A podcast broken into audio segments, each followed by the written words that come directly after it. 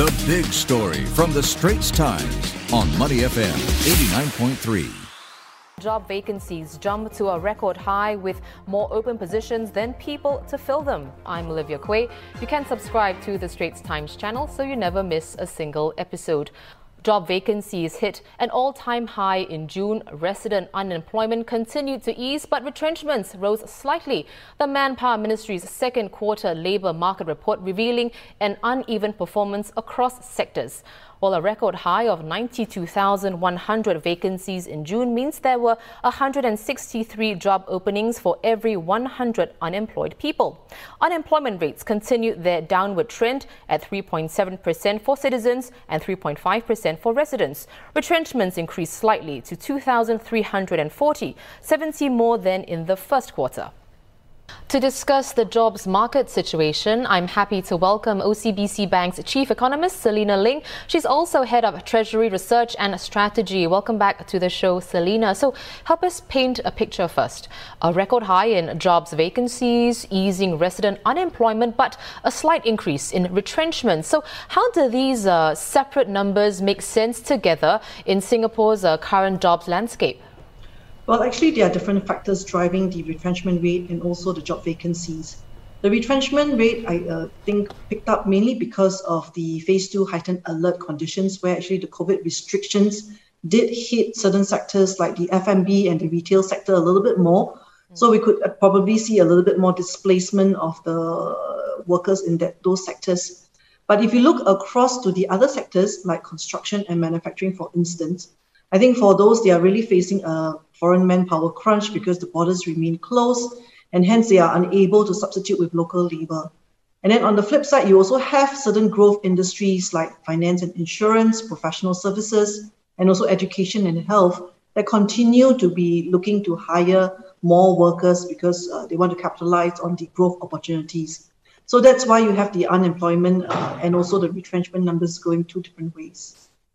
The high number of jobs vacancies in Q2 was mainly owed to border restrictions and manpower demand in growth sectors. Selena, given that border restrictions have hardly eased since then, what's your outlook for the this job vacancy number in uh, the third quarter? Well, I suspect that the job vacancy number will not subside very much in the third quarter, um, like you rightly mentioned, because the borders remain closed. So it's quite challenging to actually get the foreign manpower in. I think in particular for sectors like construction and maybe even certain sectors uh, within manufacturing itself, um, there may not be a one-for-one substitution with local labor because uh, it will be quite challenging to find the local workers to fill some of these job roles.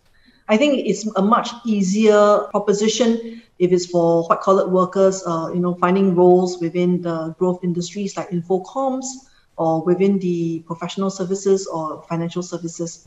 So I think that, you know, into the third quarter, even though we did have a return to the phase two HA for July and August, I think most firms would actually look ahead to the medium term picture and they will think that, well, with vaccination rates basically picking up and the growth recovery story basically expected to sustain into 2022 itself, in line with the roadmap that the policymakers have painted in terms of reopening up of the Singapore economy, so they may actually continue to, uh, you know, replace some of the workers that they have lost, especially from the non-resident side, or even be looking to uh, do fresh hires, really to position themselves for the opportunities that may come next year. Today's figures show that there are jobs available. What are your thoughts on who could fill these positions, you know, whether from the local or foreigner workforce?